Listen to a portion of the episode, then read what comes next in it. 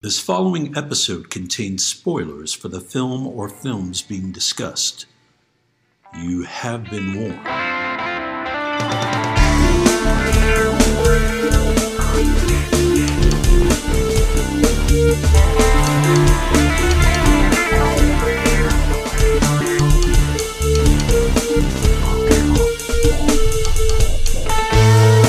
We all remember the big moments in the movies we see.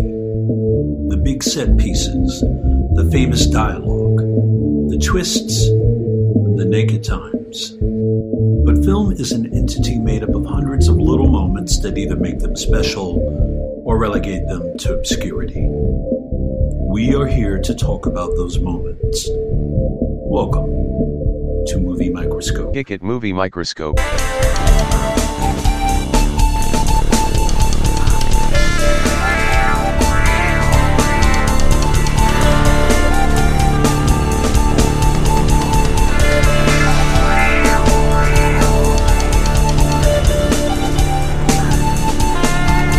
Today's episode is Swim Fan. Ladies and gentlemen, welcome to 2021. I am Nick Nunziata, and I am your gracious host. And alongside me, the cybernetic, diplomatic, enigmatic, chromomatic Justin Waddell. How's it going, sir? It's going just fine. How has your year started off? Amazing so far? I mean, haven't noticed much of a difference, Nick. How about you? Yeah, the weather smells sweeter, you know. Got a little spring in your step, huh? Yeah, well, it's a little winter still, but yeah. No, but you're reinvigorated by the new year. I'm trying to give it a fair shake. I have optimism in my bod. Did you swap out your desk calendar? Not yet, but I did find the one I bought in the garage when I was cleaning it, so I got to break that little sandwich out. What's the theme? The sea. Is it? Yeah, it's one of the big ones you hang on the wall so you can write notes and say, "Look, I'm going to be watching, the Shannara series this week." It's not a daily, is what you're saying. It is. Time. It's actually close ups of her. So you peel a page every day, huh? No. This is a month. Look at a month. It's a snapshot, you know. Because you could get one of those peel a days, you know. Yeah. And how? And then it's Christmas, and you look, and the last time you ripped it was February 3. I know, but then you got to go through all the trivia and the facts. Yeah, I like those. Yeah. Remember back in the day when you were a kid, like you get the Far Side calendar and have a huge wet hard on? That Far Side calendar was that was the funny one. The rest of the day, the ones that try to do that, they just never rubbed me the right way. Yeah, I had a Life in Hell one, too, if I remember correctly. Yeah. And I had a Clayne Crawford one, which is pretty nice. So I got some news. COVID's still out there. I know, man. I was going to ask if you're dodging. It's getting harder. I'm dodging, man. I'm going to be in the airport twice next week, though. So that's a little questionable. You got to stretch. Like, that's what you got to do. You got to stretch before you hit the outside. And then you just got to keep those reflexes, like you do when you go to my island. Yeah, it's getting harder. There's new variants out there. It's scary, but the vaccine is, I guess, not very effectively being distributed. But it's out there at least. I treat like the variants of COVID like I do the variants of comics. Like I collect them. Like the Chase cover. The foil. Mm-hmm. The foil embossed COVID, the ash can COVID. My wife got of the vaccine. What? Yeah. Librarians get first. She works at the hospital, so shit. Oh man. Yeah. She got the first dose. How's she feeling? Did it? No, she's fine. After they needled her, did she start to like twitch or?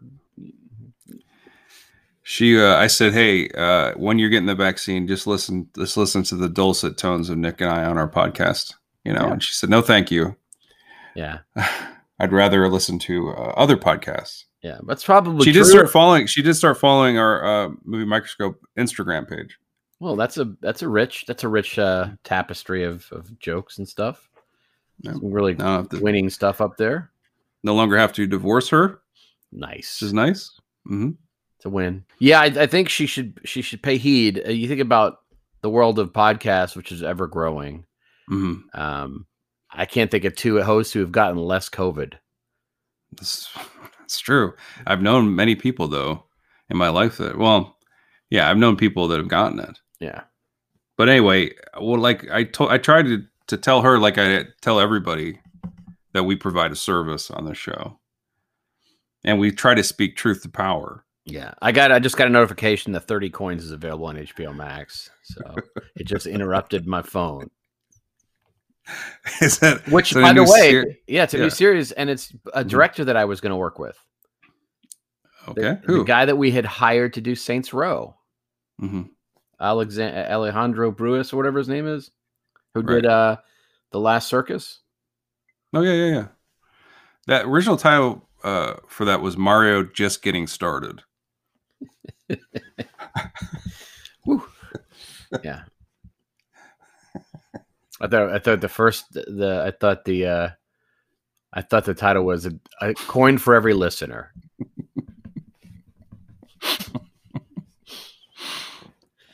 It's 70 more of those coins, he gets an extra life, right? Is that what happens? I think is that Mario? I don't know if that's 100 or is it 1,000. It's definitely not 1,000.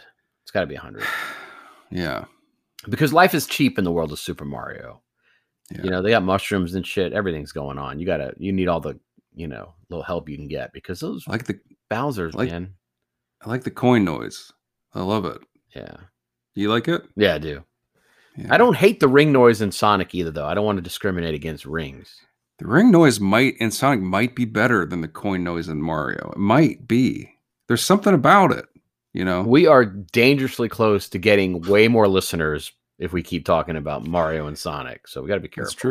That's true. I think it'd be so weird if the manager of a Sonic's name was Mario. Would he get chastised routinely? When was the last time you hit up a Sonic, by the way? It's been a while. There's one near here, and I you know, their shakes are solid. That's what you just go for shakes. I take the kids for their burgers and fries, and I'll grab me a little milkshake every once in a while. What's your flavor? Usually something to do with peanut butter. Yeah. Yeah. Or straight Metamucil. Like, those are the two I typically go for. Yeah. You ever do a peanut butter banana? No. Killed Elvis. I'm not going to let that happen to me. Hmm. Yeah, that's what happened, though. That's too much of a good thing, too, you know? I like peanut butter on its own because it's, you know, I'm not trying to be something more than I am, you know? Right. I'm not trying to be too fancy. Throw a banana in there, all of a sudden I'm cultured as shit. Got, you know, aftershocks of guilt. Yeah. Yeah. What's your flavor? I'm going to shake for a while. I don't know. I like vanilla, but I found out a weird fact about vanilla today that has me worried. What's that? That vanilla extract, you know, I believe or vanilla flavoring, maybe not vanilla extract, vanilla flavoring is partially derived from a beaver's anal gland. It's not a lie. And this I believe turning you off? It has me at least doing a double take in my mind. Once I found out that Jell-O came from bones, the world was opened to me. Yeah. Now, I did do like a Wikipedia on it. I did try to do a little half-assed research after I found that out. I think it's accurate. I just have to wonder... How are they harvesting it? You know, like, is the beaver dead, or is it they just tag it, bag it, and let it go? Well, Justin, I didn't want to break the surprise this early, but I've got Jodie Foster on the phone to answer this question for you. Jodie.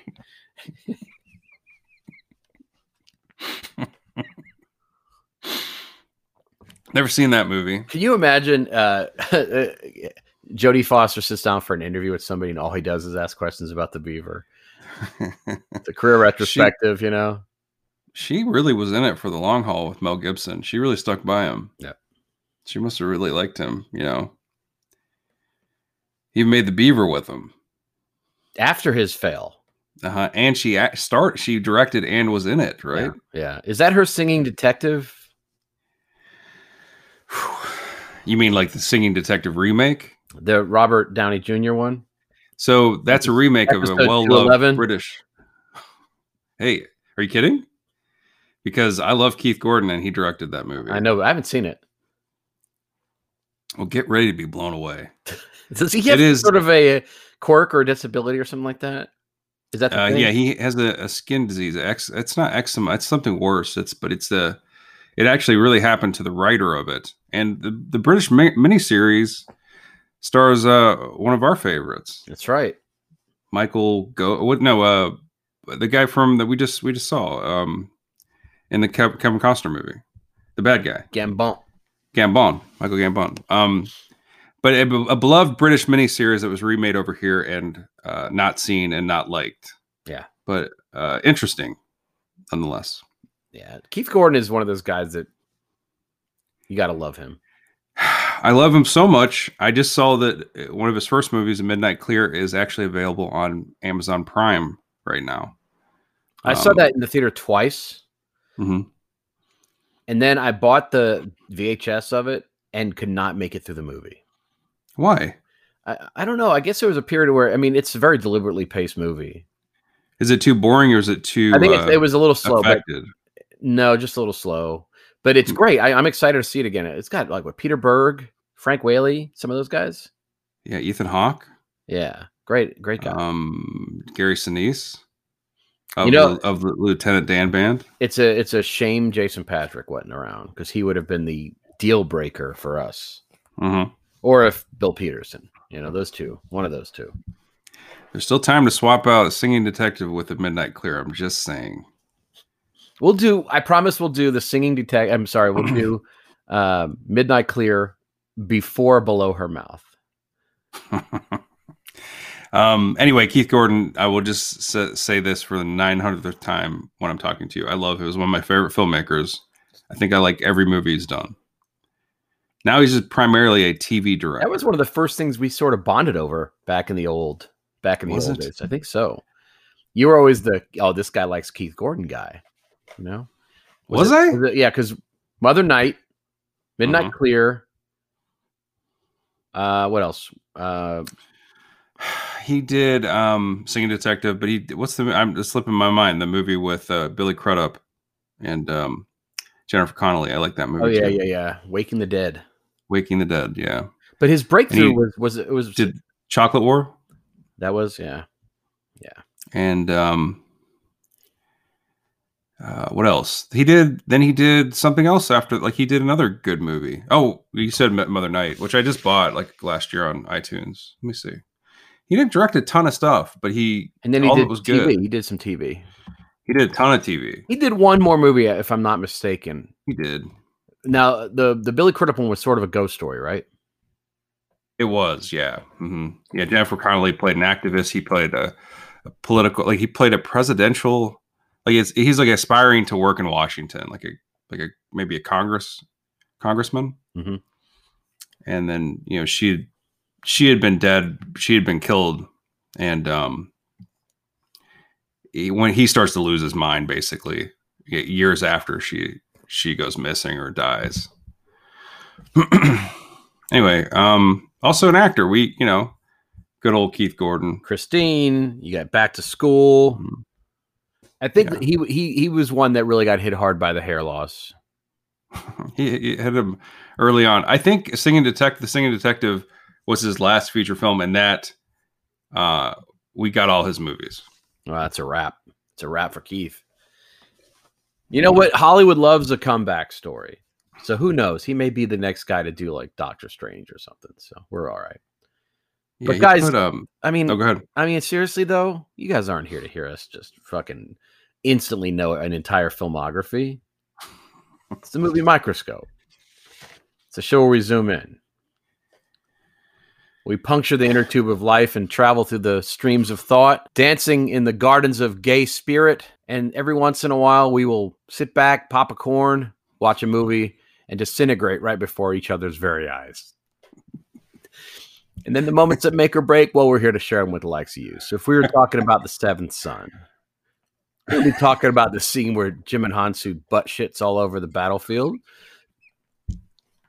Talk about the little moments. What's The Seventh Son? What? Don't play dumb with me. What? It's not Demi Moore, is it? We're talking Jeff Bridges, fantasy. What? When? Episode 199. Oh fuck! Is it recent? It's semi-recent. Julianne Moore? Oh, I don't remember that much. Just what a way to ring in the new year. Just haymakers at your fucking abdomen. I love it. But today, guys, we're doing a huge one. We've talked about it. We've teased it. Today is Swim Fan Day. It's a special one. Everybody's back to work. They're back to school. It's hump day, which if you haven't noticed, I've had to stop using that hashtag because it got flagged by Instagram. What, hump day? Hump day is now, there was too many sexual posts. So now whenever you use that hashtag, the camel doesn't appear, which infuriates me. And they give you a little stern warning. What do they say? Are you sure you want to use the hashtag hump day? They basically say that this has been marked inappropriate by some people or whatever it is. Glad they're cracking down. So now on Wednesdays, just get used to the new hashtag straight jizz. So tell me about your relationship with Swim Fan. Nick, this is a legendary film for me. I laughed at the trailers back in the day. I never watched it until this past weekend. Decided to ring in the new year with Swim Fan. Killed it. But I have more of a connection to this movie than you might think. I know you were a swimmer. A little bit of a swimmer back in the day. And this year marks the 30th year anniversary of when I was awarded Swimmer of the Year. Holy shit. Where was this?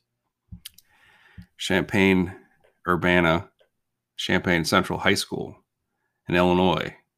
And what does that give you? I got a big old plaque still. I think it's hanging up in my room at my dad's house. Yeah. And it's it's like a swimmer, a little golden swimmer, statuesque little figurine that no longer resembles my body, unfortunately. Yeah. But I just had some experience with the pool, is what I'll say. So when I watch a movie like this, Nick, that's my environment that I'm looking at. That's my temple, so to speak. My cat is yelling at me. Much like Jesse Bradford's, is kind of paying his respects to the water in this. I was a swimmer too. It's his church. You were? Mm-hmm. This never came up. Was it because I was busy talking about my own? No. It's another thing that we share in common.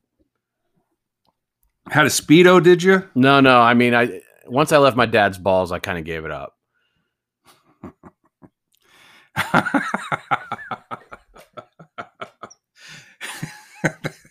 Yeah, well, okay. But I was wearing trunks. Actually, no, I'm a mediocre swimmer. I like the pool, but I'm not a great swimmer. I haven't mastered the. I can't float on my own. You can't. You need those water wings, huh? Well, I don't need that. I need to just keep moving. A kickboard. You need a kickboard. I don't know what that means. Well, it's like a little tombstone that you hold out in front of you and you kick with it so you don't use your arms. It's funny like a little you're styrofoam tombstone. You're trying to avoid a tombstone when you're doing that. Mm-hmm. Funny. Here's the problem with I will spoil this movie early on. Nary a kickboard in this film. I felt like I'd been kickboard by it. But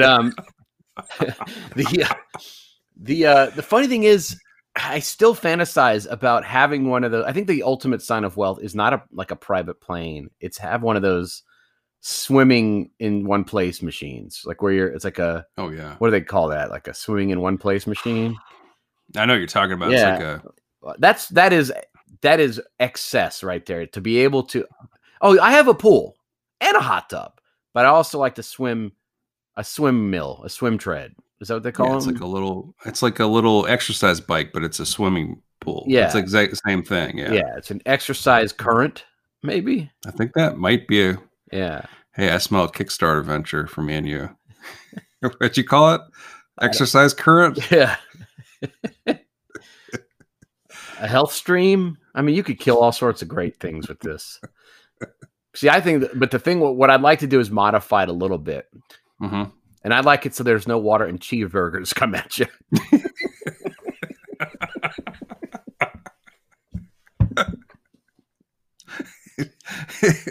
Just tweak it a smidge. Yeah, it's like a conveyor belt with cheeseburgers. You just and it burns the hair off your chest. Well, swimmers, they do shave their bodies. Yeah, not here. I saw some pubes in this one. There's a pube shot in this movie. There is a pube shot. Yeah, you're right. But he wasn't. That's how you know he's not serious. Yeah, he wouldn't shave. He wouldn't shave down right to less than the resistance, so he'd be a second faster, a millisecond faster. He's not serious. He's no merman. Enough. He's a merkin. You know, like he doesn't. He's not Namor. You know, that's what happened to me, man. When I went to state with my team, not because I was an incredible swimmer, but I had good swimmers on my team. Everybody's supposed to shave down, and I shaved my arms and legs, but I wouldn't shave my hair. Yeah, well, I mean, it was too vain, Nick. Too vain. Plus, it was the 80s. You know, you look at porn, and there was still some. You know, there was. Mm-hmm. You know, you had to have some romage down there. I was talking about my hair up top. Oh. I'm going to shave that hair. Well, you have a little bald cap. Wasn't vain about my pubes. Is that what you're suggesting? They shave their heads too, these guys? That's what I'm saying. That's what I'm saying is that they wanted us to shave our heads. I wouldn't do it. But I did. Another thing I had in common, a couple girls were fans of mine. They went crazy and ended up in jail. I think it'd be great if you were so confident in your swim game that you would shave everything except for your Gandalf beard.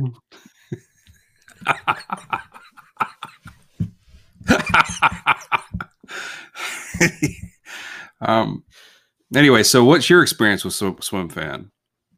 I remember it when it came out. It was 2002, right? I think, yeah, it's like great 9/11 and now this, and did not see it. It looked pretty. You know, it's funny. I dismissed it as a shitty Fatal Attraction, and I saw it for the first time literally 2 hours ago. So it's could be described as Fatal Attraction in a lap pool, right? Yeah Who produced this? Who was one of the producers on this, Justin? I didn't look at the producers. There's somebody famous? Executive producer Fisher Stevens. Also, didn't he also later produce The Cove? Maybe so. The documentary. He sticks to the water with his, two Oscar winners. Well, his name is Fisher, so I get it. But it's so funny to see what looks like if Michael Douglas had been drowned and left at sea, producing this film. You think he showed up on set? Threw his weight around? Yeah, and he's like, pulls Poulsen aside, whatever that guy's name is. John Poulsen is like, you know what? Let's do it again. Yeah. It doesn't feel real, Well, then, obviously he would get there and they'd be at the pool and they don't really want to swim because they do it for the camera, but not just for fun. Mm. He's like, guys, just do a short circuit for me. And then he looked at it, winked at the director. Did they get it? I did say his name. John Poulsen, but do you think he pronounces it Poulsen? Yeah. What do you think? Yeah, I think so. It'd be funny on the set of this one if they printed up a shirt with an extra O. Right. Poulsen. No, just Poulsen. Yeah. Come on, man. That's hilarious. It's so good. Anyway, go ahead. Why don't you run down the cast? That's what I was about to get you to do, but I'll say him. We got Jesse Bradford from A Civil Action. We have Erica Christensen from Traffic. James DeBello from Detroit Rock City. We got Dan Hedaya from Alien Resurrection. We have anyone else? Oh yeah, Shiri Appleby. Shiri Appleby from that TV show, whatever it was called. Mm-hmm. And then what's his bum? The guy who was in the other thing. Jason Ritter? Lethal Weapon guy. Clayne Crawford? Yeah. Yeah, Jason Ritter. Hello, Kate Burton as the mom. Yeah. Shiri Appleby, what's your experience? I've eaten there, but that's really where it, I found out a fact about her. A Jewish woman. And I'm shook. Okay. Married to Chef John Shook.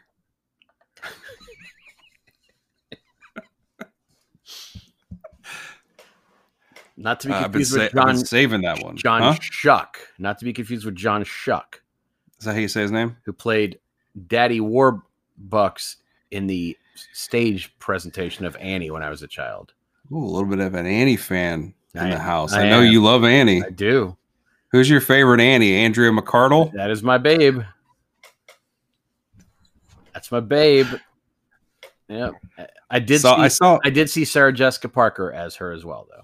I think that we had talked about this. We talked about this before. I saw Annie live in New York City. I wonder if we, as just young bucks, were in the same audience. That would be so magical. It's a possibility. And the MC broke in, ladies and gentlemen. We have a very special pair of people here today.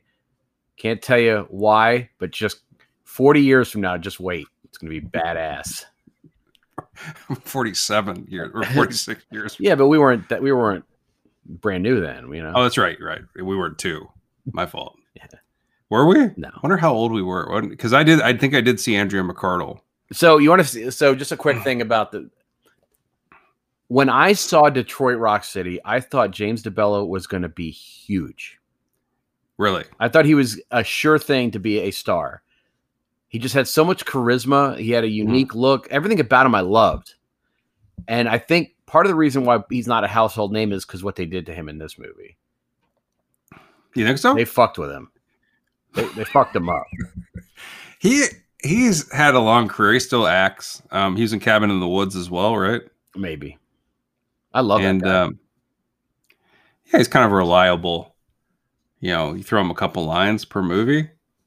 He delivers. Yeah, there's that movie was indicative of a bunch of guys who should be more well known, like that John Abrams guy.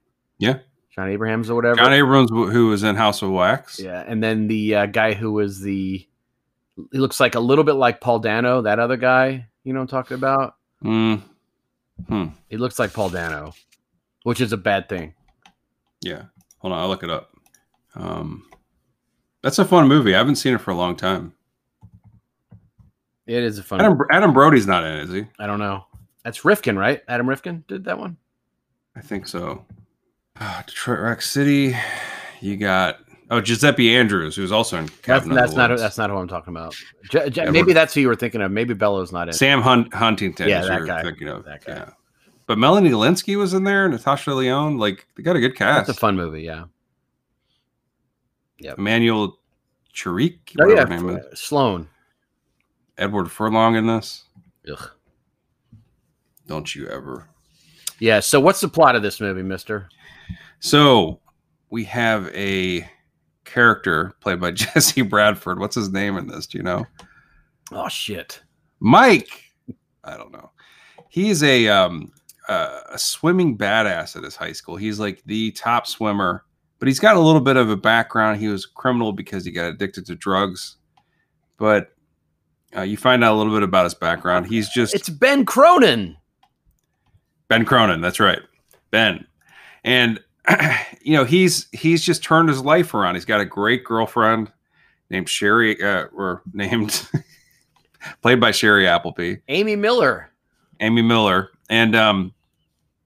he's just senior. He's trying to decide what he's going to do with his life. I think they're seniors. His coach has got big plans for him. Mm-hmm. And so he's just looking for a scholarship, in swimming, he's trying to, spend time with this girl. And then a new student comes into town.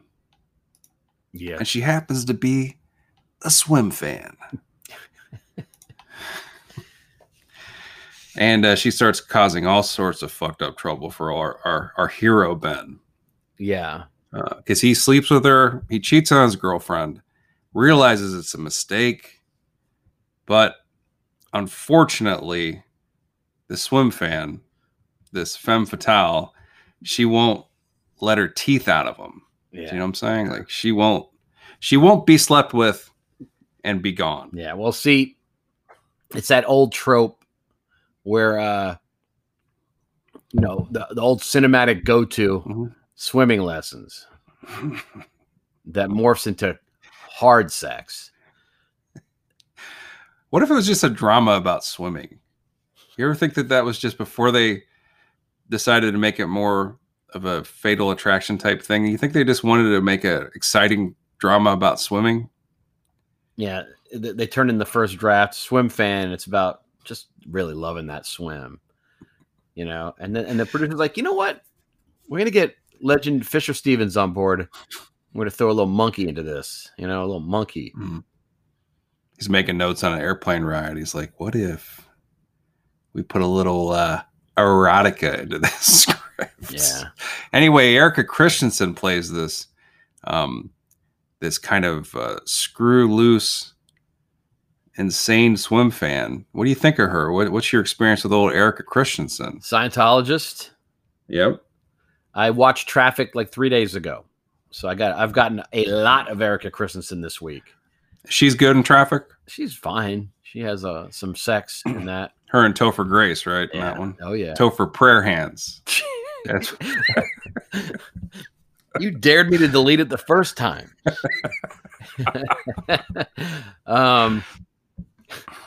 Yeah. But she's not a bad actress, I guess. She had a long TV career. She's on that show Parenthood with Mae Whitman, who I love. She kind of went to TV. You said she was a Scientologist. I believe James DeBello is one as well, Nick. Oh goodness, well, he's still not he's not a big walking piece of shit though. And so yeah, Erica Christensen coming into town with her curly locks and her hard looks. She's staring at Speedos. She's playing kind of hard to get at first. She's kind of playing like mysterious. Yeah. And she gets Ben. She catches Ben's eye. No, she doesn't. Even though Ben is like, he's in a very nice relationship with, Shiri Appleby, or Amy Miller, who is just, she's working at the diner at night. She's saving up for college. She's committed to Ben. Yeah, but she don't have that elusive blonde hair. She doesn't. She doesn't have any forbidden fruit, No, but she's letting Ben get in there. Yeah. Am I wrong? Yeah. Public as fuck displays of affection to start the movie off. Naked in the front of a truck, no sweat. It starts off with them humping in a car. Yeah.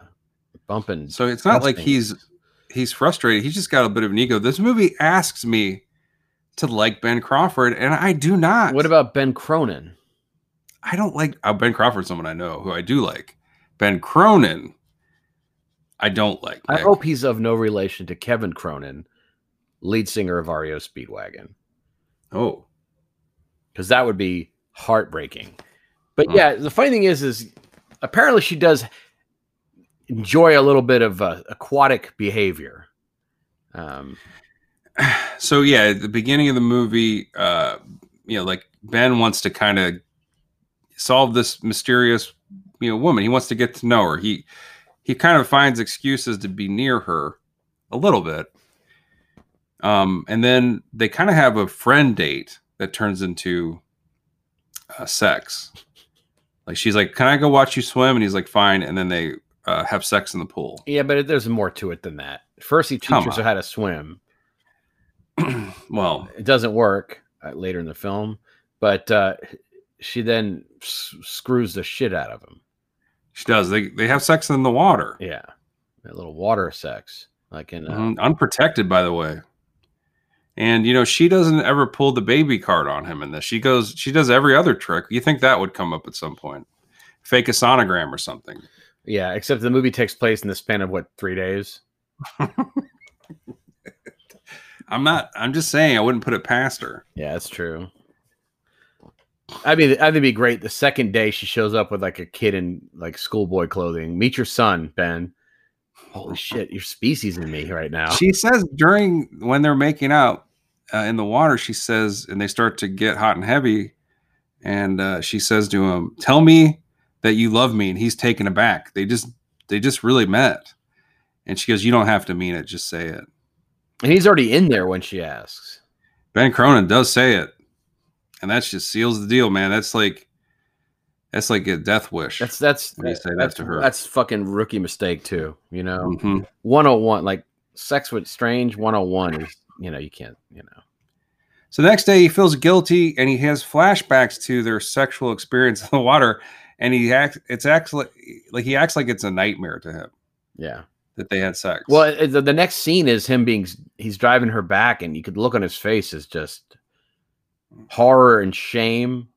Mm-hmm. And they just use a take where they were going over lines, I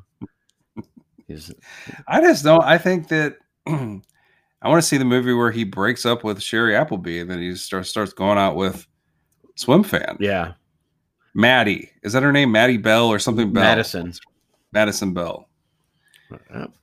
So they worked hard on the names in this. Did you know that the writer actually went on a retreat to the Grand Canyon and meditated for 7 days, came up with Amy Miller, Ben Cronin, and Madison Bell. Yeah.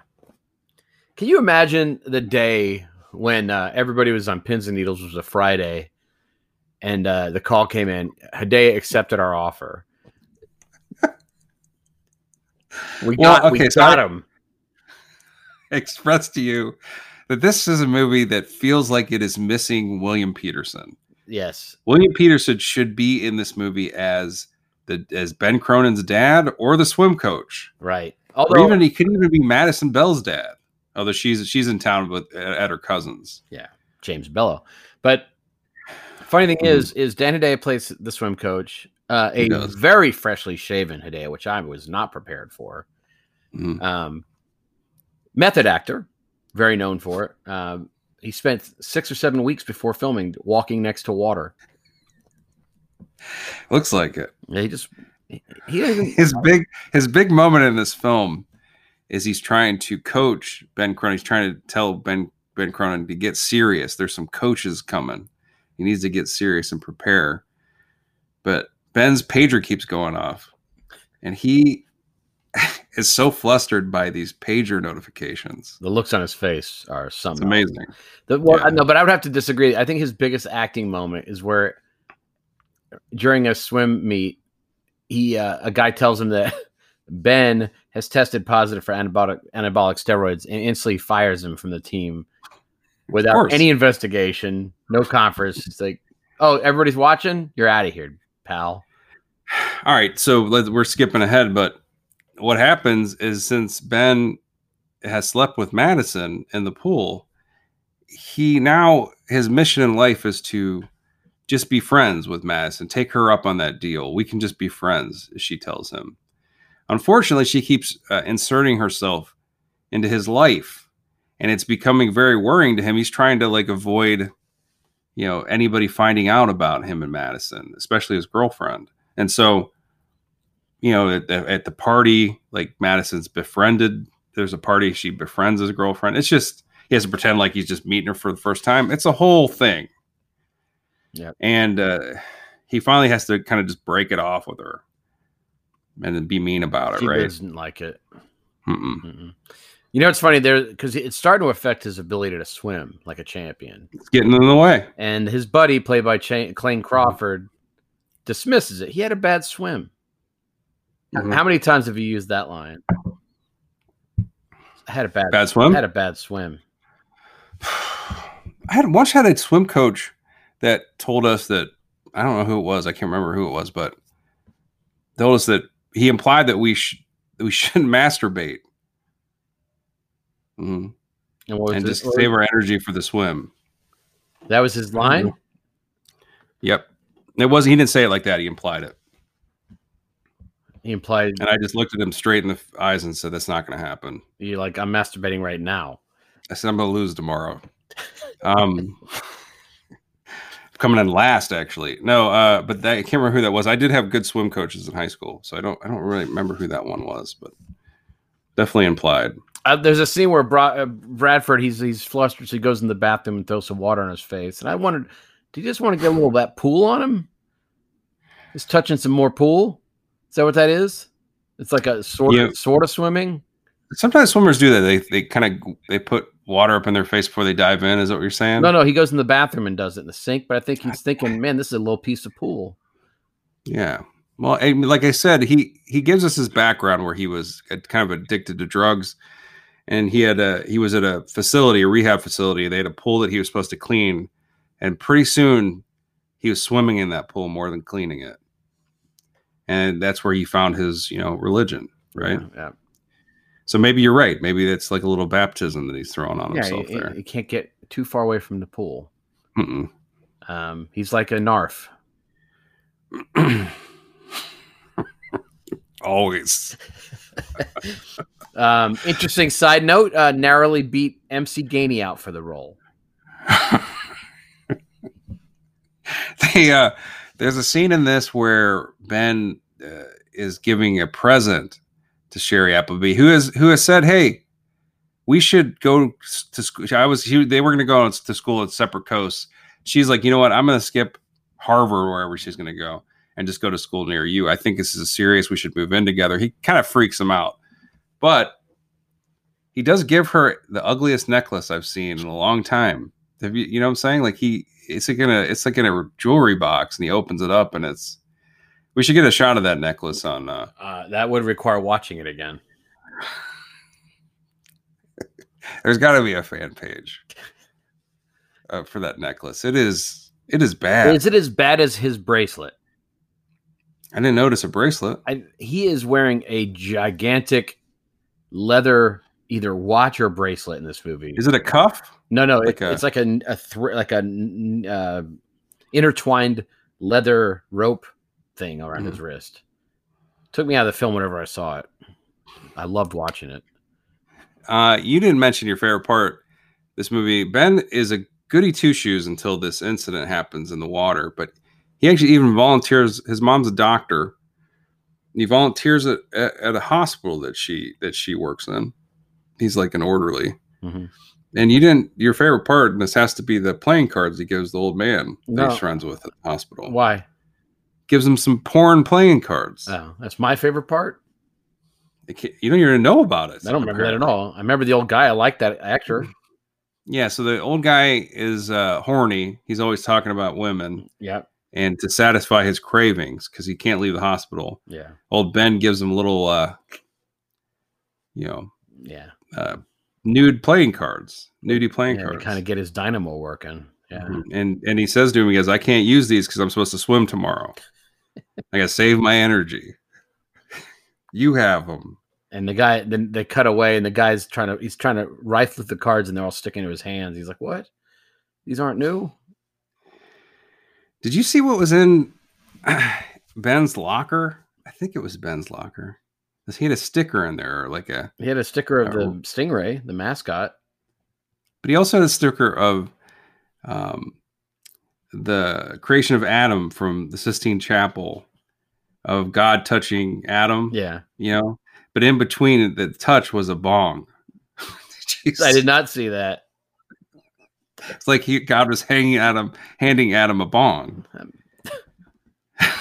thought that was a pretty good little locker joke. Speaking of lockers, there's a lot of locker action in this. Tremendous locker work in this movie. So how Ben meets Maddie at first, and she needs help with her locker. She can't get into it. And he breaks into it for her. And later, the two ladies leave him locker gifts at the same time. Yeah, which causes him super stress. Yeah. And because he thinks that these his girlfriend's going to find out about Swim Fan 85. Now, did you think the title was going to refer to her social media? No. Moniker? I thought it was going to, and I was wrong. Well, that was pre-social media, right? But no, because it's her email account. It's email. That's not really... Email's not social media. Swim Fan 85. Yeah. Except for one part where the film breaks continuity and it fucked me up. What happened? Okay, so she Swim Fan 85 on their little awful email client, and she sent in shit left and right. And then he gets mad at her, so she logs off, and it doesn't say Swim Fan 85 is logged off. What does it say? Swim Fan has logged off. Oh my god! Huge gaffe. Yeah. Well, maybe that was her. Well, her emails were from SwimFan85. Are you sure that was her IM handle? I'm telling you, they fucked up. We'll have to watch this again. But I think that's a clue that the filmmakers are leaving. Adam with the bong, SwimFan shed into 85, if you know what I mean. Yeah. Nick, she. I was gonna say that she sends a nude to him. Sort of. Sends a sex. Sort of. Takes some. What I liked about it, it takes a while for it to download. Yeah, like he has to wait for it to open. Well, and it is her naked, but she the flash and the camera is kind of covering her chest. It's an old school camera, like a Polaroid. It's pretty rough. It's like a selfie because it's like her mid, you know. But she's covering all the action, and it's PG-13. Looks a little like Eve, honestly. Oh, wait. Eve. You know, from Adam and Eve. Oh. You just get the leaves. The leaves. Man, I was hoping you were talking about Species 2. So hoping. How do you like the pager activity in this movie? How did he not, by the way, when he gets that nude from her, how did he not type, I'm in, my old girlfriend's gone, I'm back on. This is going to places that I'm interested in. Right. What's a sext? I don't understand what you mean, but this is good. It was more like a cream ale. That's right. It came over through email. The pager stuff was also interesting. This is 2002. Yeah, it's not like it's that far long ago, but yeah, there's a lot of pagers, a lot of AOL. Action in this, or fake AOL action, right? And some bad music, real bad. And then, of course, what do you think of the director's style with the jump cuts? Sucked. I did not like it. Very amateurish, I thought. So yeah, whenever she starts to hear bad news, Maddie, like whenever she's getting told to get away from our hero, she doesn't like to hear that news, and they do these weird jump cuts, like where to kind of show her fractured mind, I guess. That's exactly right.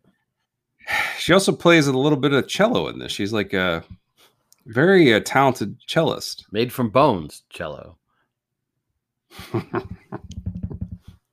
Yeah, she actually. You ever receive a locker gift, Nick? Of course I did.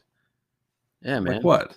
It was stupid shit, like little drawings and creatures and offensive stuff, from friends or from female from both fans. From both, little crazy stuff that done in art class or whatever.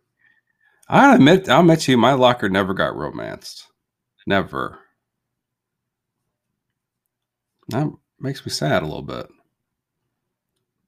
We used to keep there, our old school, before they did renovations, there was this like sad building off to the side that was about 60 years old, and it was just old lockers, old everything. And there was one year where me and my buddy got lockers in that building.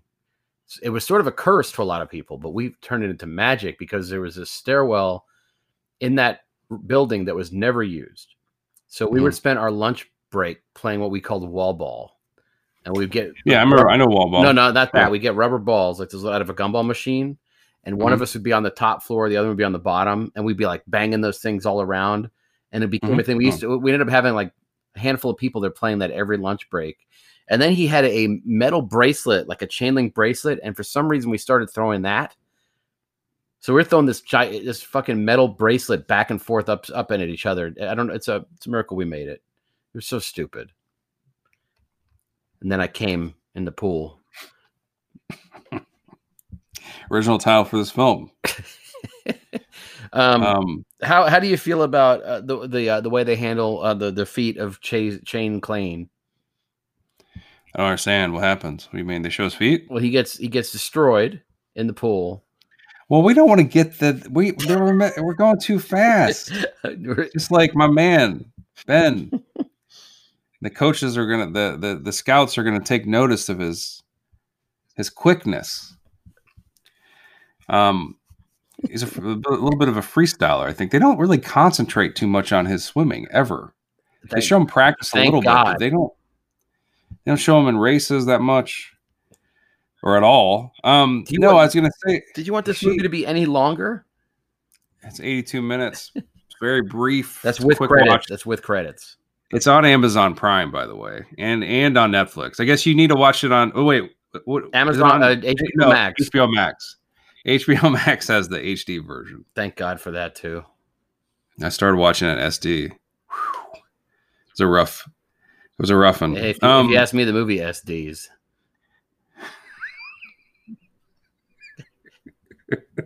So anyway, at his work, he's passing out pills. All of a sudden, he leaves the old guy's room after he's mean to him because he's stressed out by his old man friend. He's stressed out by the girl. He's mean to his old man friend. And the guy codes. And they realize it's a medicine mishap. Yep. And he gets fired from his candy striper gig or whatever he's doing. And he knows it's Madison's fault. So he runs up to her practice room. She's playing practice at the high school, and he chokes her out. He starts to get in her face. He's like, "I told you, stay away from me. Stop trying to kill old men around me." And he chokes her out. Like, he abuses her. He doesn't have any evidence. He just says assumptions. What do you think of that scene? Loved it. I didn't like it, but Madison seemed to enjoy it. There was a few jump cuts. There's a few jump cuts there. Well, she likes his touch, even if it's violent. Right. That's how you know she's nuts.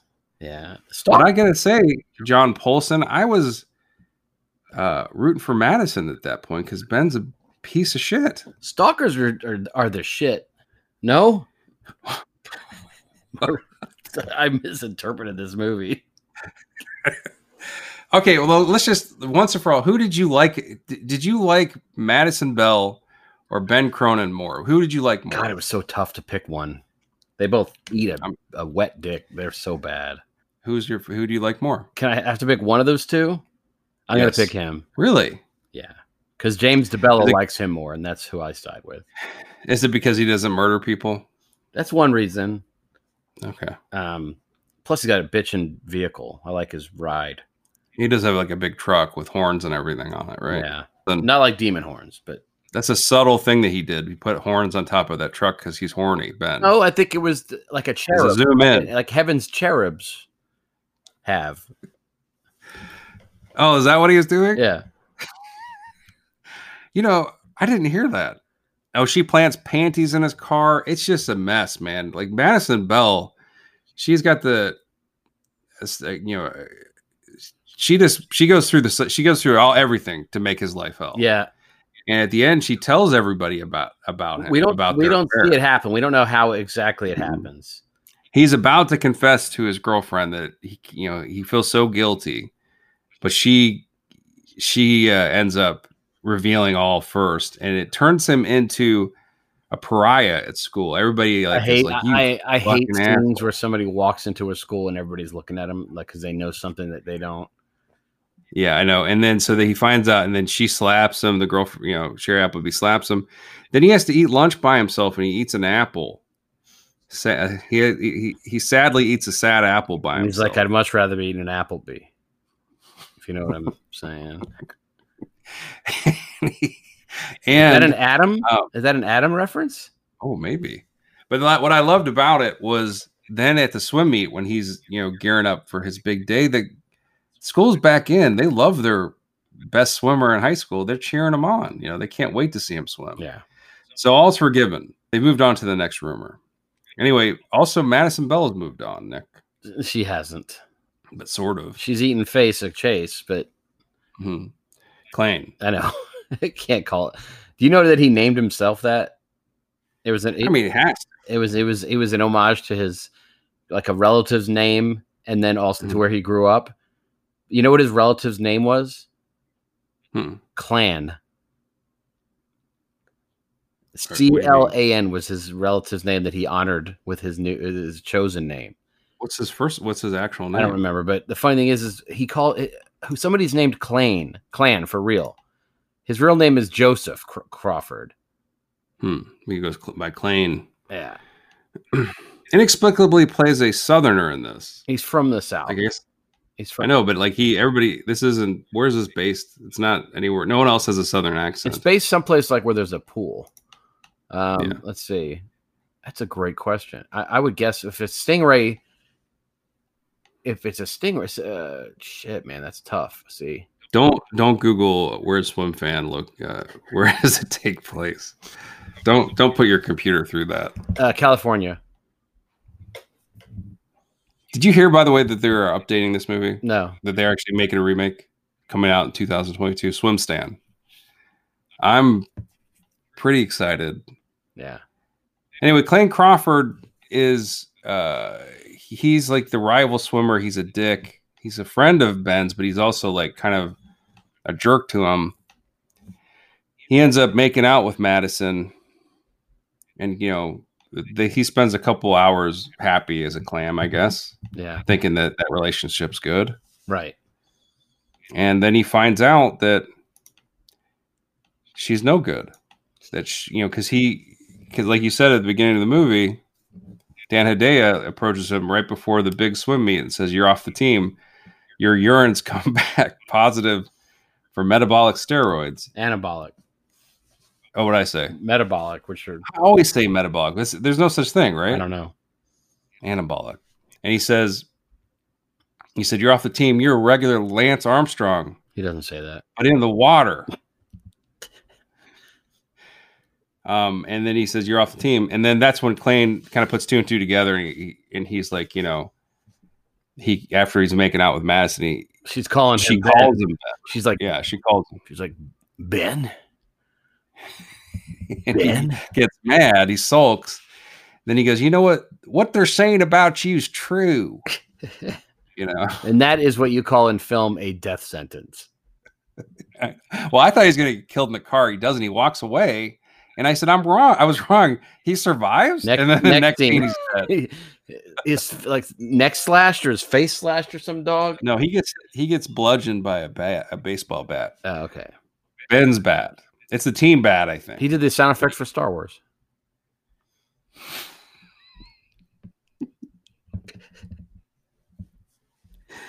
I like Ben's bat better than Robert Pattinson. Well, you don't know yet. So anyway, did you see what his email address was? What? Cheating fan. They jump cut from, there's a very quick jump cut to the grave scene.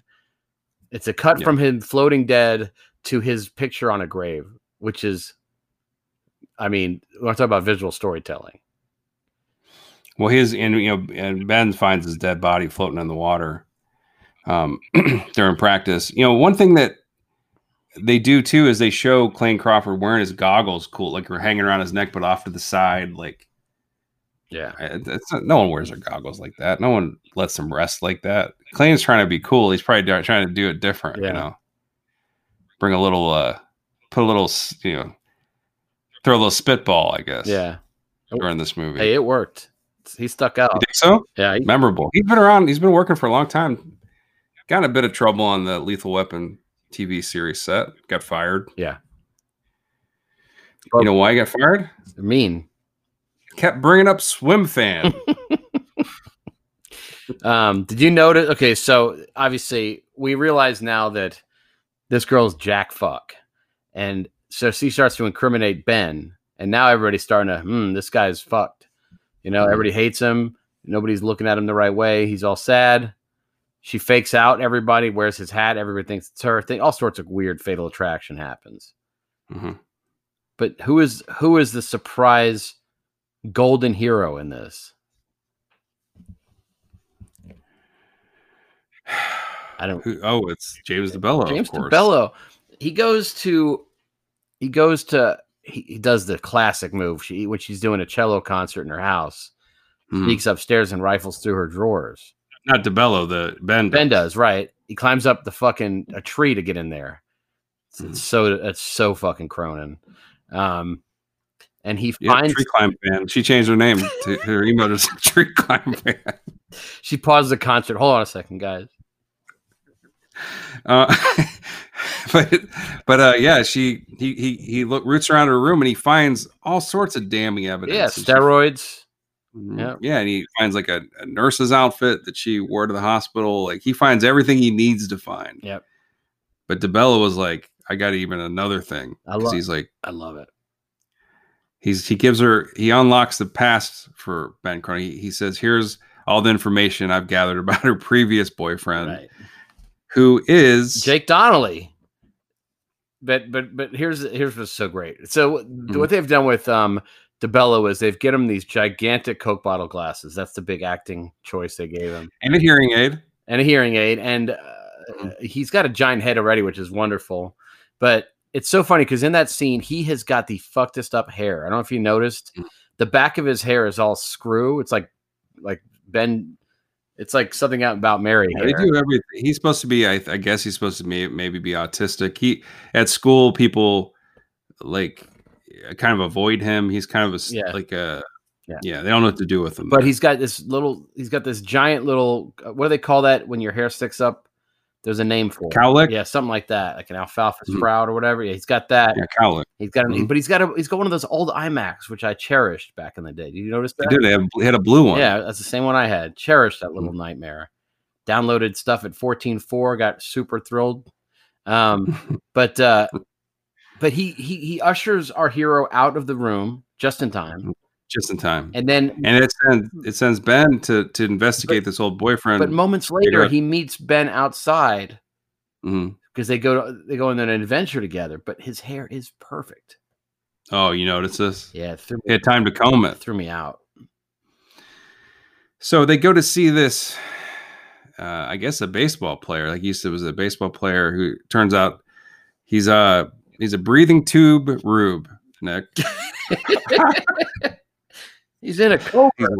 He's laid out in a coma, in a room, and he is the ex of one Madison Bell, who apparently drove them into traffic. Yep, I get it. I get it. Little joke. Yeah. And then it said it was his fault. She was unscathed in the accident. Life was altered, but he wasn't a swimmer. Nick, what do you think of that? Makes me think. Would you like it if she went from pool to pool in this and didn't hop sports? No, I think it tells me that she was probably a baseball fan back then, you know? So it's just moved on. It just makes me feel like she's less honest than I thought she was. Well, you're a huge baseball fan, so that must have appealed to you. You must have kind of you liked the character a little bit more when you found out that she was. I think he probably gives my favorite performance in the film. The guy in the coma? Yeah, he nails it, man. He does get to stand on his 2 feet for a minute in a mistaken identity scene. That's true. You're right. Mm-hmm. But turns out, everybody's starting to, and then while this is happening, she dresses up as him and rams into Shiri Appleby on her Vespa. And that throws the authorities hot onto his tail. Yeah, and she doesn't kill Shiri Appleby, unfortunately, apparently, according to Madison Bell. But she does go to the hospital to finish her off. With a scalpel, of all things. But that's when all this trickery starts taking place. And so at this point, my daughter came downstairs. She just gotten back from work, and she sat down. What are you watching, Dad? Swim Fan. It's a thriller. It's like a high school, fatal attraction thriller. And she's like, is it almost over? It's like, no, it's got plenty left in it. Because judging just from, if you watch enough movies, this is the beginning of the third act that we're getting into. And minutes later, I'm sending her upstairs because it's over. But so he does that great thing, man. He gets James DeBello to dress up as the coma guy. He does, and to save his girlfriend's life. out of the hospital, where we are given a pretentious as fuck shot of a PA speaker paging Jake Donovan, and the director got all fancy with us there, didn't he? Mm-hmm. Tried to do the old Hitchcock shot with a speaker and the swim fan. He did, and then he actually has the he does something I don't like, which Madison keeps hearing her ex-boyfriend's name over the loudspeaker, so she's like thinks he's somehow in the hospital, gets distracted, looks and sees him, and actually sees his face, which I don't like because it's not him. But in her mind, like they're trying to say in her mind, it looks enough like him that she's. But James DeBello don't look nothing like that, dude. Yeah, come on. I didn't realize what a tall drink of sauce he is, man. Walking down that hospital corridor, dwarfing everybody else. You notice? Yeah, I did. He looked good. It wasn't. It must not. It was that actor. It was not DeBello until. Anyway, it's so she gets arrested. All this stuff goes down. They trick her. They get her to confess on tape. And then she gets arrested. But what happens to the cops that arrest her? They don't make it. No, she goes absolutely nuts. She shoots them dead. Which makes me wonder why she didn't just have a gun with her when she went to his house direct from there. So then all this stuff happens. She ends up kidnapping Shiri Appleby from... She brains his mom. Right. She knocks out mom, knocks out Ben. And for some reason, Shiri Appleby's at his house recuperating. I don't know why. I don't know why she's there. You know, in that weird... I guess maybe because the mom's a doctor. What band's poster was on the wall? I don't know. A little Sonic Youth. Really? Yep. In Ben's room? Yep. Nice. Well, they did play a band called Llama earlier. That was an awful song. That at the very... He must have been an indie rock fan, this guy. Yeah. Anyway, so this whole scene is insane at the end because she's at the pool, has to end at the pool, of course. Right. And she has so much Bible allegory, man. I think Madison Aaron Aronofsky saw this and blew himself. He's like, holy shit, I know what I'm doing next. Mother. Madison Bell has tied Shiri Appleby to a chair, like I guess a desk chair. I don't know, a chair or something, maybe a wheelchair. I don't know. And pushes her in the water. And she's handcuffed to it. And then immediately when Shiri Appleby hits the water, she's knocked out. Yeah, she doesn't struggle at all. Like it's like she doesn't hit her head or anything. She just maybe she faints, but she is definitely immediately drowned as soon as she hits the water.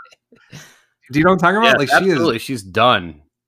There's no struggle at all. She goes into the water and is just drowned, bored to tears down there. And so he has to, rescue her. This is the weird thing is that so Madison gave him a hairpin at the beginning of this whole adventure.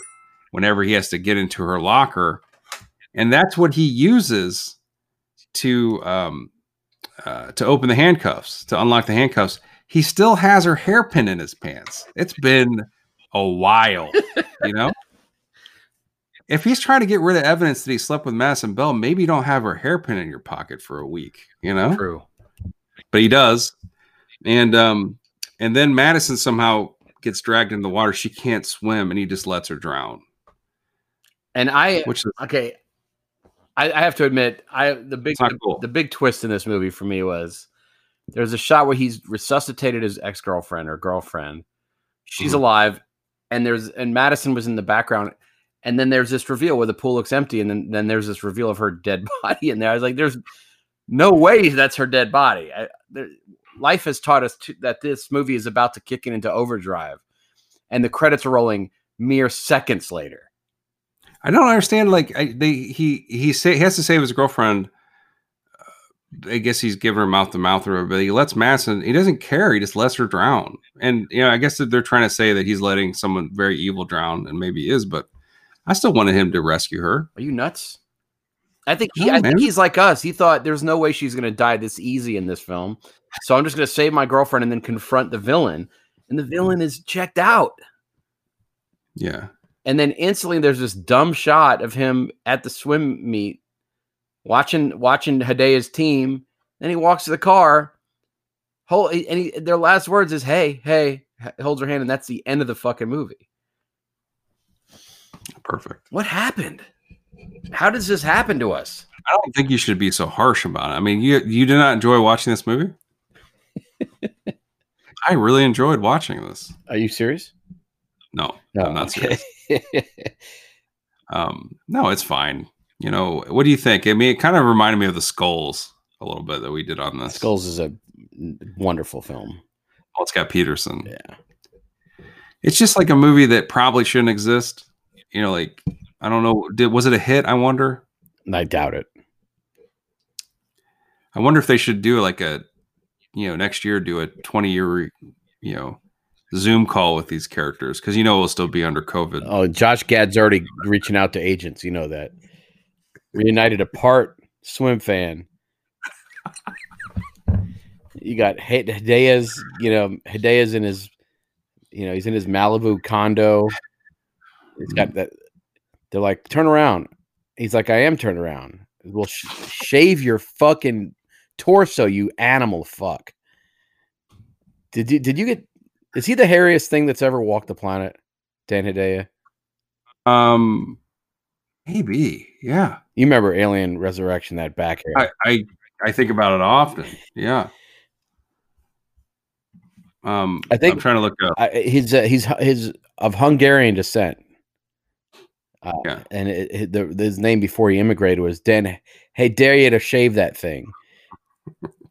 He had like an alien resurrection. They really made a meal out of his arm, his shoulder hair. No, it was his back. Yeah, his shoulder and back hair was. Yeah, but it was shoulder hair that was like back hair. Okay, understandable. Shoulder hair was surprising. But you know, Hedaya is a treasure. I love. They give him nothing to do. They give him, and he's still kicking. He's still around. Yeah, can you imagine him though in that pool? You wonder how COVID's treating him. One of those moss balls that you put in a fish tank. Is he still show up? When's his last role? He's still working. There's no way he's not. I don't think he is. He is totally. When's the last time you heard someone talk about Dan Hedaya? I've never heard somebody talk about him, but he's out there. He's just 80. Holy, gonna be 81.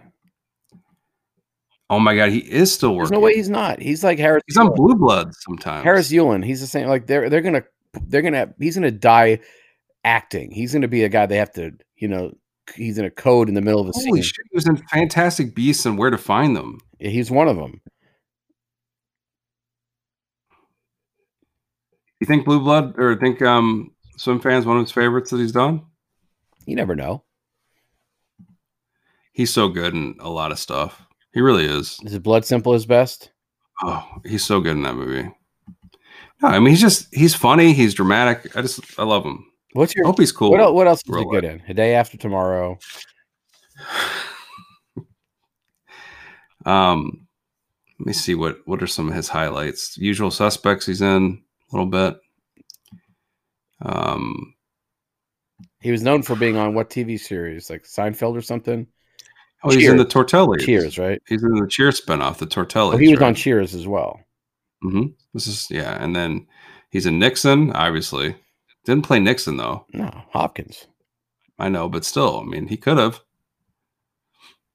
He played the Bigfoot photo in that movie. It's in Benny and June.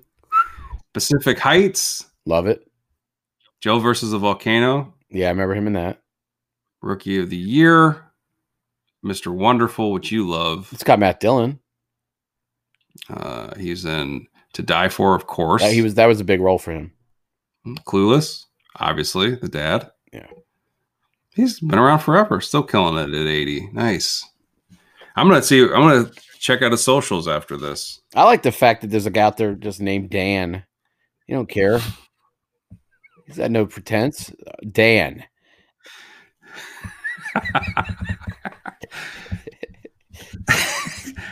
Didn't bother with Daniel when he got serious. Just Dan. Just call me Dan. Dan the actor. Yeah.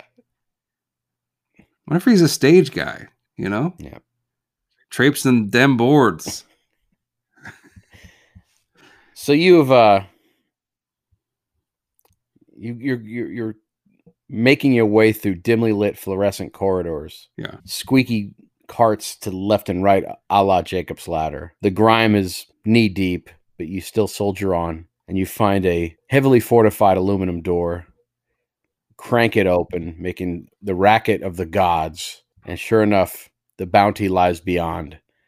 A steampunk tattoo unit waiting for you with all sorts of Jesse Bradford, you know, visages throughout the wall as samples of what you can get tattooed onto your person.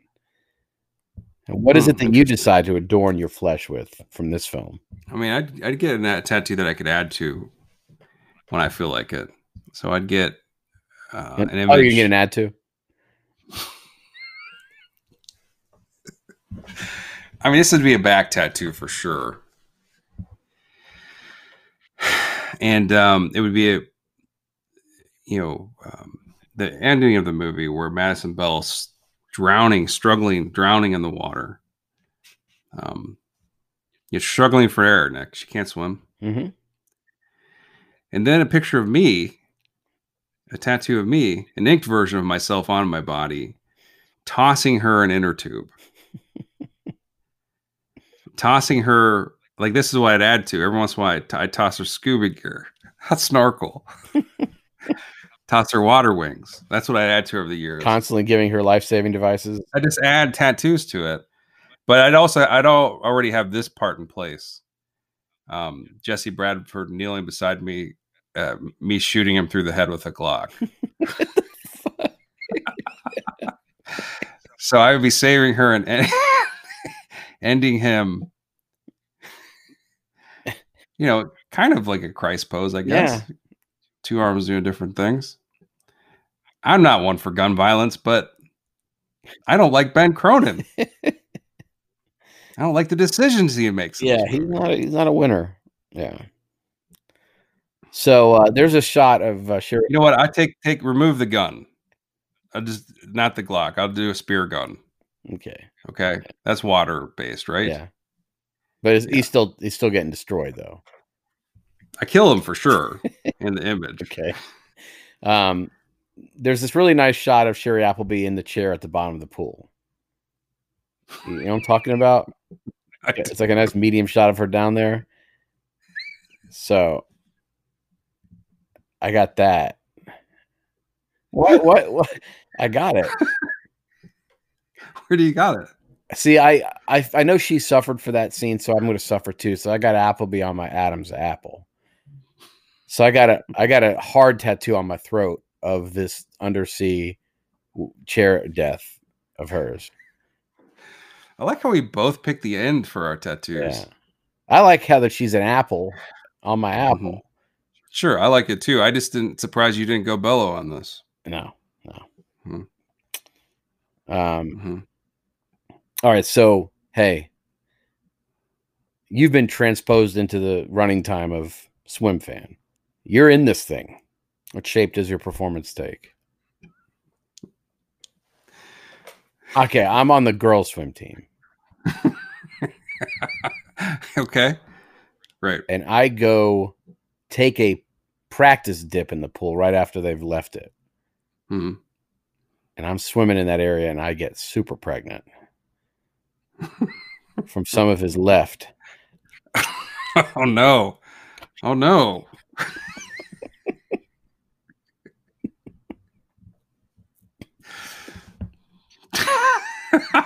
Why? And I bring that kid to term. Have to drop out of school. Don't make any scholarships for college, but I make a baby out. It's like a Juno situation. And the weirdest thing is the baby is the spitting image of her. So I somehow got impregnated by Erica's sperm.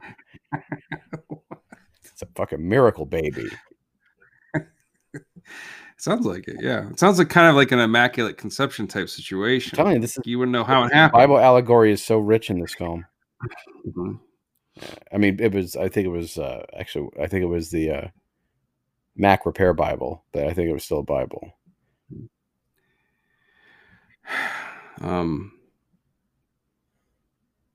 I'd be the diving coach.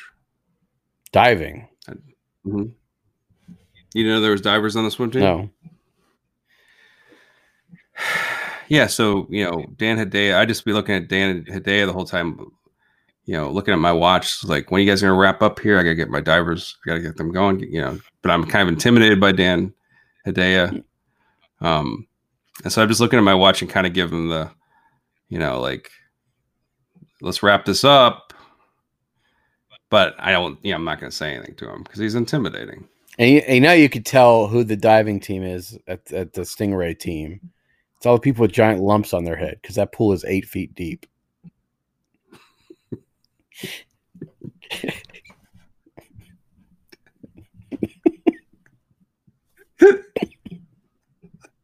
So during the makeout sesh or the sex session, I'm laying flat on my back on the high dive, trying to remain quiet because I was cleaning that thing for the meet the next day, and this horrible shit starts to go down. And I'm 48 years old, Nick, and these kids are having sex in the pool. What am I supposed to do? I'm trapped, you know. You like it a little bit. No, you're like when she's saying, "Tell me you love me." You're whispering, "I love you," up above. She's like, "I love you." She hears it before he says it. She just lets it roll. She's, you know. I'll be like, "They're not gonna have sex in the pool." I mean, that's not gonna happen. So I'm not gonna say anything. I'm gonna hide up here, like a grown man would. All right. So you have been tasked with creating a bit of merchandising tied to Swim Fan. And right when he comes, I do a triple somersault. Splash dive.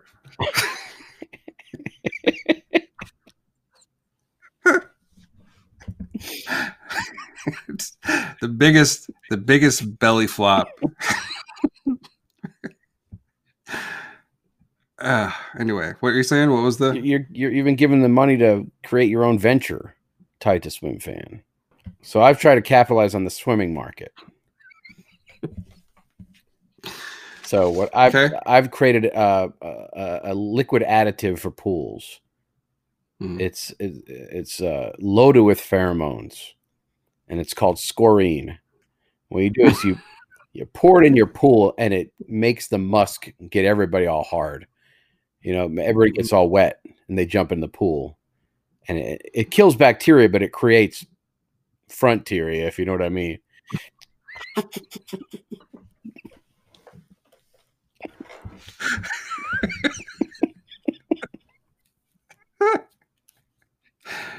I do know what you mean. Get some scorine.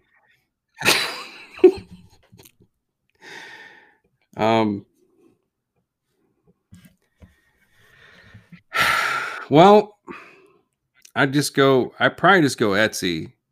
Create an Etsy shop with the two items from Swim Fan. We did Etsy 2 episodes ago. Did we? Did I? No, Etsy the extraterrestrial. And you know, Swim Fan Etsy shop, and I would reproduce that. Obviously, the ugly necklace that she actually draws a picture of and puts in his locker. Remember, that was the design on the necklace. Okay, yeah, the ugly ass. Wherever he got that from. And then I'd produce the porn cards. That'd also be, but it would be just, it would be cast members. And you know, they wouldn't be naked or anything, but the Ace of Spades, of course, would be the guy in the coma. Hedaya. Oh. Yeah. The guy in the coma. You mean the breathing tube Rube?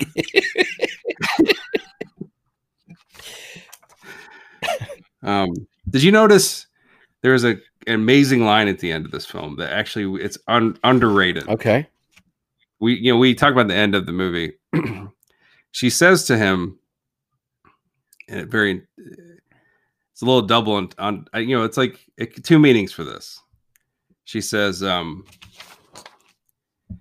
feel like a dip, which, you know, feel like a dip. That's not a line. That's on a pager. Oh, is it on a pager? On a pager. She says, okay, yeah. She says, feel like a dip, but that works two ways. That's how she gets clued into where she is. Right. Feel like a dip. But is she also saying, feel like a dip? Right. You dumb shit, you know? Yeah. But what if he went to the ice cream place? Well, what if he went and got himself some chaw? Goes to the convenience store, buys some, you know, some what do you call that? Red Man? Pops it in his jaw, and he's like, I don't understand why she would. He's like opening all the containers. She left me a note in one of these. She said, I feel like a dip. I know there's a clue. Also Bible allegory. What? Just throwing in them fucking mouth grenades. What?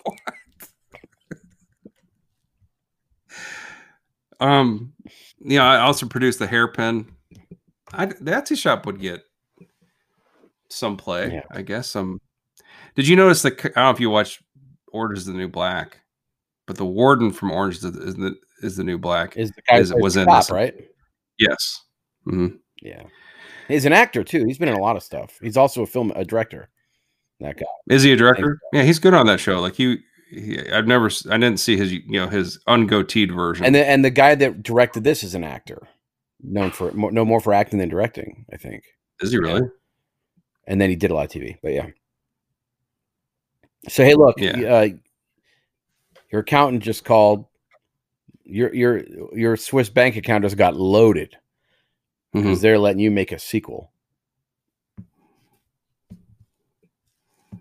I got it. Okay. So I'd make Swim Fan. It would be basically a stalker be stalking Jesse Bradford in real life because they're a huge fan of this movie. You know, present day Jesse Bradford, right? You know, newly early 40s Jesse Bradford, right? Mm-hmm. And just that's what it would be. You know, like huge fan of Swim Fan, right? And that, you know, that's the whole thing. It would just be like, I can't think of any good ideas. Oh, say with it, but that would be my idea, I guess. Okay. Any funny things to say about it? When that's not funny enough.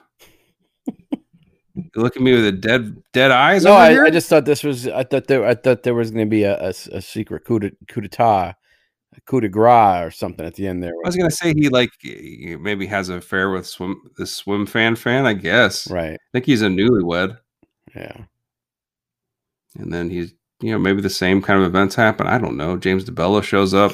I can't think of anything to say about it. Isn't the title enough for you? Is she hot? The stalker? Yeah, sure. All right. So I'm doing a skydive fan. And so this guy is skydiving. He's fucking rocketing through the sky. He looks up behind him. And there's a woman who's got she's in one of those, you know, jumpsuits, but the crotch is hollowed out. So he just sees this like vagina falling towards him. And she's like, I love your work. I love you. You're great. Can I come closer? And he lets her, and she flies closer, and they start hauling onto each other on the way down. Right. Who? The skydiver from above. And he's skydiving at the same time. Oh, yeah, he's already skydiving, and he looks behind him, and there's another skydiver falling towards him with a crotch out. Mm-hmm. And they consummate on the way down, but she doesn't really know how to sky. And then she's like, I want seconds, and they splash into the ground. It's pretty good. Well, I'd make skydive fan. Wait, is that? Do you think there's any, like, they show this movie at, like, at repertory theaters or whatever, ever? Mm-hmm. Do you think there's, like, tonight, Swim Fan? Can you imagine? People are just getting through COVID, and they're like, the drive-in is, let's go to the drive-in tonight. You know, a la... We're going to show a little John Polson retrospective. You know, go all his huge hits. Yeah. And then... This tenderness. Yeah. Some other movie he did. Yeah, and the guy, he hears this, and he's like, you know what? Let's go get the opposite of a COVID vaccine. Says the guy who saw Traitor at the drive-in. So the film has ended. The credits have rolled. Oh, my God. Lo and behold, there's a stinger. The lead scene? Yeah, the end. Or no, an extra scene. The extra stinger, scene. Yeah. The little capper. Mm-hmm. So the film ends. Madison has been dispatched. Peace has been restored to the relationship between Bradford and Appleby. Mm-hmm. Credits roll. And then a very slow Steadicam shot through the New York-based state where Jake Donnelly lies in a coma. Right. TV's on just to give him some ambiance in his stupor. And the news report about Madison's death comes on. And he gets a super coma boner. We get to see it in real time. Why do you keep calling him Jake Donnelly? Is that his name in the movie? Yeah, it's a character. It's Jake Donnelly. Baseball victim. Jake Donnelly gets a coma boner. It's a coma boner. And then it does a dissolve to a circle right on it, like in an old Looney Tunes.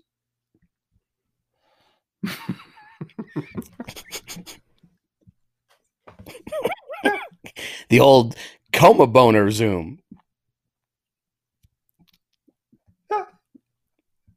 Well, mine would be... And then Boy George has recorded Coma Boner Chameleon that plays during the FBI warning. Okay, sorry. So mine would be the credit scene is, they're driving away, and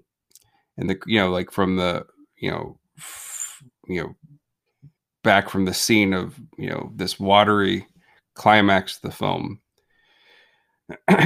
which also kicks off the film. Old watery climax. But he goes, wait, I forgot something, and he jumps out of the car. He goes back in, and he goes, and he dives into the water. He's like, maybe I can save her by doing something that will remind her of what she enjoyed in life. And he starts to, that brings her back to life. Yes, water sex again. No, Nick, are you kidding me? He plays the cello underwater for her. You sicko. You sicko. Guys, I'm watching Justin dry hump on his screen. I am not. What? I would never. You can't. I'm not doing that. The one thing you can't do in a pool is dry hump. That'd be a great superpower, though. It would. Yeah, dry dick, like a dry dick in a pool. So anyway, he does. He does something. He dives in with the cello, and it brings her back to life. That's pretty great. And she insta murders him. Shouldn't have gone back. Anyway, that's it. That's the. Yeah. So you're floating in the sea. You've collected debris from various films throughout the years, and today it is time for you to take something special from Swim Fan. You can't take the whole film, obviously. Yeah, it's a huge mistake. So, romantic time. Now, I've got a framed portrait on the wall of a swimming pool. Right. And I take my conquests. They're on the fire. The fire is going. The bearskin rug. We're like lying on it. We're having hors d'oeuvres, cheese, melted cheese, wine, and I gesture towards that framed photograph of the swimming pool. Mm-hmm. And I was like, "You know where that's from, don't you?" And she goes, "I don't know." I said, "That's from the Olympic trials in Atlanta." And then I kick her out. And then Dan Hedaya looks up from the rug and says, "Can I get up now?"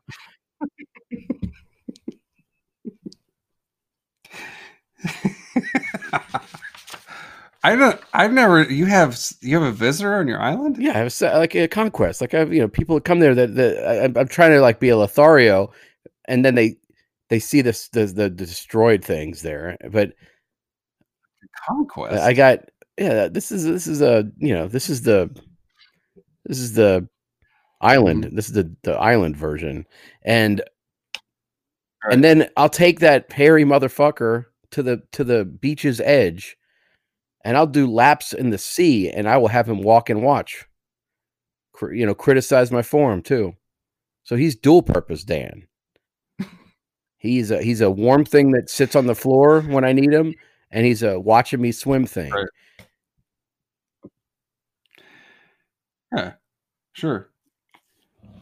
I'd take that that whack leather jacket that old Ben's wearing at the end of the movie. It is a bad jacket. He wears it throughout the movie. I think it just makes an appearance at the end. Absolutely not. Absolutely not. He puts that thing. He hangs that thing on a chair when he's at the party. Does he? I call shenanigan. That jacket surfaces routinely through the film. When he's visiting the the breathing tube rube, that's when it's most featured. Like he's in that huge jacket's way too big for him. You know, I guess maybe because he lost weight because of swimming, and it's just too big. I'd wear that at my island. I'd take that jacket and I just walk around and go, I'm dumb. I'm Ben from Swim Fan. I'm so dumb. I just walk around my island saying that in that jacket. You know, I'm so dumb. You know what we should actually do to really fuck with people? What? We should go into business. We should invest mutually in an Airbnb, mm-hmm. in the woods, a cabin, a really pretty thing, like maybe Aspen or something like that. Sure. And have, I mean, nothing spared. Beautiful, like a sauna, all this crazy shit, a view overlooking the snow-capped mountains, but no cable. One VCR, one tape. Swim Fan? A bad copy of Swim Fan. And that's kind of our thing. That's sort of our brand. You know what I'm saying? We're the Airbnbs with Swim Fan. Like that's our thing. We kind of get some famous for it. Swim B&B. Come on now. I think you just came up with a great business idea that we should have incorporated earlier, but I like this. I will invest. Yeah. Huh? Airbnb. Yeah. I'll see how my Bitcoin's doing. I might be able to pull this off tonight. You know? Well, I just got a notification. HBO Max, 30 Bitcoin. Anyway, I'd walk around that island, talk about how dumb I look and how dumb I am. You know, and eventually, because I'm play acting Ben. But eventually, I'd probably start feeling sorry for Ben and maybe start relating to him in a lot of ways because we do have a lot in common. Mm-hmm. Swimmers, that's it. See, I'm gonna gift you something. Okay. So the cargo plane goes by. Mm-hmm. You see a little device thrown out of there. Yeah, and it's a totem, a very carefully thought out gift for you. Okay. And slowly, coming down in a little tiny parachute is one of those swimming trophies in perfect shape. And it lands on your island to remind you of different times in your life when you were into swimming, you had won trophies, and now you have yet another for your hard work and for your dedication. Oh, thank you. Yeah. My last one. Yeah, maybe. Yeah. And then I used to have clean his mom's blood off it. It's fucking fantastic. Yeah, he does. They do. She does hit them over the head with the swimming trophy, doesn't she? I'm gifting you something. Please tell me it's Jake Donnelly falling down from an airplane. Cargo plane overhead. You see something fall, whistle, because it's actually heavy. Clunk, hits a rock. It's a little bit damaged, but you run up to it. It's a locker. And you can't wait to open it. You're so excited. It's a locker from Swim Fan. You can't wait to see that. The Sistine Chapel painting riff, right? With the bong, you open it up. I did you one better. It's DeBello's locker. You know, there's just a picture of John Tesh in there. That sounds like a Mick Garris movie, DeBello's Locker or something. You know, what do you think he'd have in his locker? They never show his locker, surprisingly. Yeah. Yeah, and you don't know much about his character either, other than the fact he's got those glasses and then he is a plot device. He's got big shoes, but he also is he's the second banana to the hero at the end. Does he even get a thank you for all the help? Nope. But you know what? He doesn't have to share the house with another tenant now. He gets to be the main, guest. Yeah. So. DeBello, man, yeah. He's really out there. Still try to make it work. I think it would be hilarious if Maria Bello married him. Hyphenated? Yeah. Maria Bella DeBello. Yeah. Sure.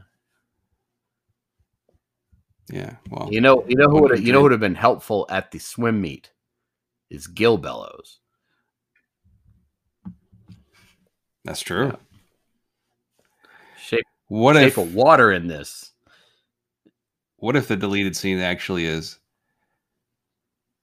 Madison Bell, you know, it's her funeral, right? Mm-hmm. And then you just see this figure, this lone figure at the funeral. No one else is there. Said lone figure. And it looks like he's crying from the back. It looks like he's just inconsolable. But the camera whips around and he actually is clutching a broken cello in his hands. He's angry. And the camera zooms in. It's Tobin Bell.